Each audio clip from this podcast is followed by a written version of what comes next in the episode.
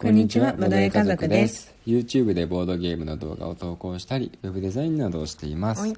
夫のあーくんと妻のまゆかでお送りしていきます。よろしくお願いしおます。願いします。この番組は夫婦でまったりとボードゲームについてお話をしていく番組です、はい。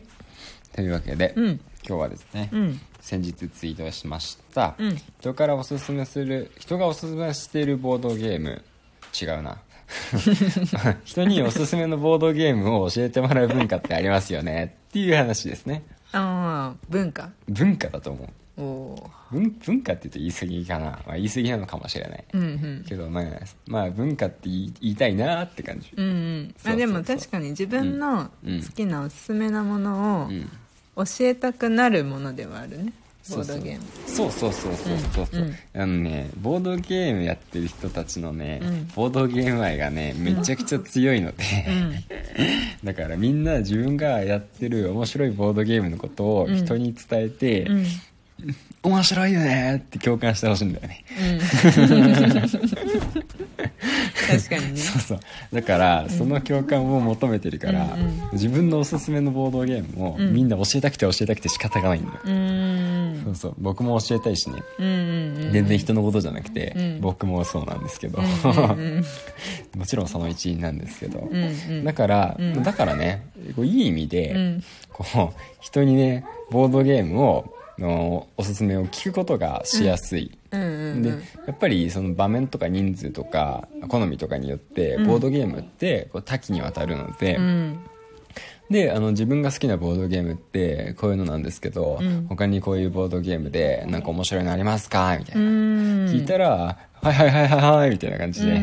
みんなが「あれありますよあれありますよ」とかね、うん。こう教えてくれるじゃん、それがねこうよくさあの、うん。ツイッターでもね、うん。あの話になってるけれども、うんうんうん。みんながね教えてくれるから、うん。すごいなんか平和で親切なあの人たち多いねってうん。いうことになるんだよね。確かに。うん。なんかさそのこういう感じのとかもそうだし、うん。と何かを特定のもののうん。これを題材にしたボードゲームうん。って知ってますか？とかさ、うんうん。そういうのもさ結構答えてくれる人多いよね。そうそうそうそうそれもすごいなって思った、うんうんうんうん。そう。まあなんか別に見たわけじゃないけど例えばなんか宝石を題材にしてるボードゲームってどういうのがありますか？とか言った時に、うんうんその私は宝石のきらめきとか、うんうん。なんかそのくらいまあ他にあイイスタンブールか。うん。とかしか知らないけど、うん。こういうこれもですよこれもですよとか。うんうん。教えてくれたら金貨と爆弾とか。うん。そう。金貨と爆弾。ル宝石ルビーでできるああそうだね。確かに確かに。そうそうそう。うんうんうん。そういうのもねなんかその、うん。ジャンルじゃなくてう、ん。題材にしているものうん。で教えてもらえるなんかのもボードゲームって面白いなって思う。そうだね。僕もね、まあ、あの前聞いたことがあるのは、うん。こう友達にね、うん。プレゼントしようと思ってて、でその友達やったことはあのケルトだったんだよね、うん。ケルトって僕たちもやったことないんだけど、うん。でそのケルトって調べたらどんなボードゲームかなって見たら、タイルをまあ配置していく感じのうん。ボードゲームだったんだよね、うん。まあ、もちろんそのいろんな要素があるんだけどね。ケルト？うん、だからメインの要素は実はタイルじゃないのかもしれないけど、その時僕はこうタイル配置型のゲームだなっていうふうにね、思ったの、うん。だからあのタイル配置型のゲームってカルカソンヌぐらいしか知らなくて、うん。だから他にどんなものがあるのかなって、うん。ツイッターでね聞いてみたんですよね、うんうんでその時はね結構本当にいろんなものを教えてくれて、でいろんなものがあって。でもね、うん。こう予算があんまなくてその時、うん。でそれに対してやっぱタイル配置型のゲームって割とね、あのタイルだから、カードゲームと違ってある程度値段するものがあだからそのプレゼントの相手の好みと、うん。あとタイル配置型のゲームっていうのが、うん。結局なかなかね見つからなかったんだけど、うん。でもねその中でその厳しい制約の中で、うん。いろんな人がいろんなことを教えてくれたから、うんうんうんへーってあこういうのあるんだみたいな、うんうんうん。すごいね面白かったしあのありがたかったうんうね、ん。あとはねその聞いたので言うと、うん。あのボルカルスあるじゃん。うん。ボルカルスってさ、うん。あの1対、うん。まあ、他で、うん。まあ、非対称型協力ゲームっうん。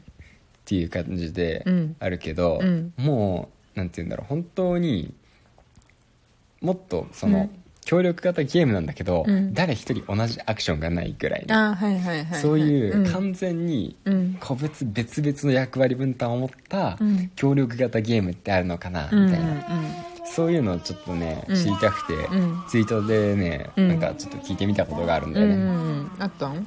うーんとね結論から言うと、うん。僕の聞き方がめちゃくちゃ悪かったせいで 本当にどどっちかというとボルカルスみたいなのをいっぱい教えてもらった。ああ なるほどね。そうそうそう、うん。あとはキョンシーとかみたいなね、うんうん。こう一人対タみたいなフォグサイトみたいな、そうそうそういうのをいっぱい教えてもらうことになって、うん。まあ、ちょっとそれは僕の聞き方が完全に悪かったんだろうなってうんうんうん。思うんだけどもうね、一回聞き方変えてか聞いてみたら。そうね。まあ聞いてみてもいいかもしれないうんけど、うん。まあでもいまだに僕の知る限りね、うん。あんまりなくって、うん。どこまでそのちなんだろう役割の違いをね求めるかにもよるんだけど、うん。パンデミックとかもある意味役割は違うといえば違う。けどできるアクションはだ大体同じなんだよね、うん。それぞれに得意不得意があるよみたいな感じの差。うん。っていうのはまあいくつかねあるというか協力ゲームってそういうのが多いかな、うん。みんな同じ能力しかなかったり同じことしかできなかったりすると、まあなんか別にうんまあそうだね。面白さがあんまり出てこないから分かりづらいしそうねだね、うん。なんかもう本当にサマリーとかがあったとしたら、ん。そのサマリーがみんな違うことが書いてあるみたいなくらい、うん。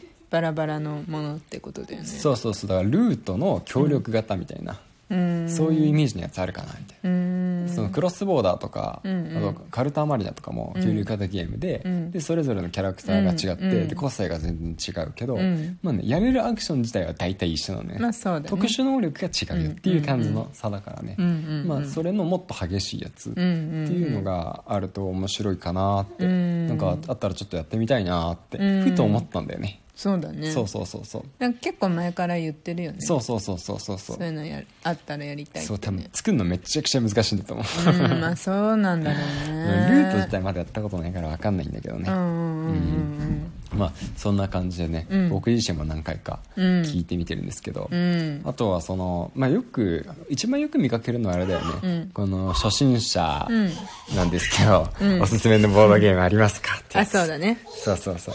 これやったらねリプライが10ぐらいはつきます、えそうだね。みんな教えてくれるね。そうそうそうそう、うんうんいやもうね本当に、そう初心者大歓迎のムードがね、そうだね。醸し出されてるよね。でツイッターでもう幾度、まあ、私も実際聞いたことあるんだけど、うん。こう幾度となくタイムラインで見るけど、ん。教えてください系ツイート、うんうん。もう毎回ちゃんとこうリプ来てるもんね。そうそうそうそうそう。だからまたかよっていう感じじゃないよね。そうそうそうそう、まあ、またかよって思ってる人もいるのかもしれあーまあまあないけど、でも私見ちゃうよ。そのリプ、ああなるほど、ね、参考になるよね参考になる参考になる。あの見てる人もあなるほどね、そういう感じのそういうのがおすすめされるんだなみたいなそうそう。そうそうあこういうのあるんだなってね。そうそうそうそう。思うよね。でね私た自分で聞かなくても、うんうん。誰かが聞いてくれてるのを見て、うんうん参考にしてる、うんうんうん。うん。そういう意味では本当にそのおすすめっていうだけじゃなくてなんだろう、まあ、全般的になんかボードゲームに関すること、うん。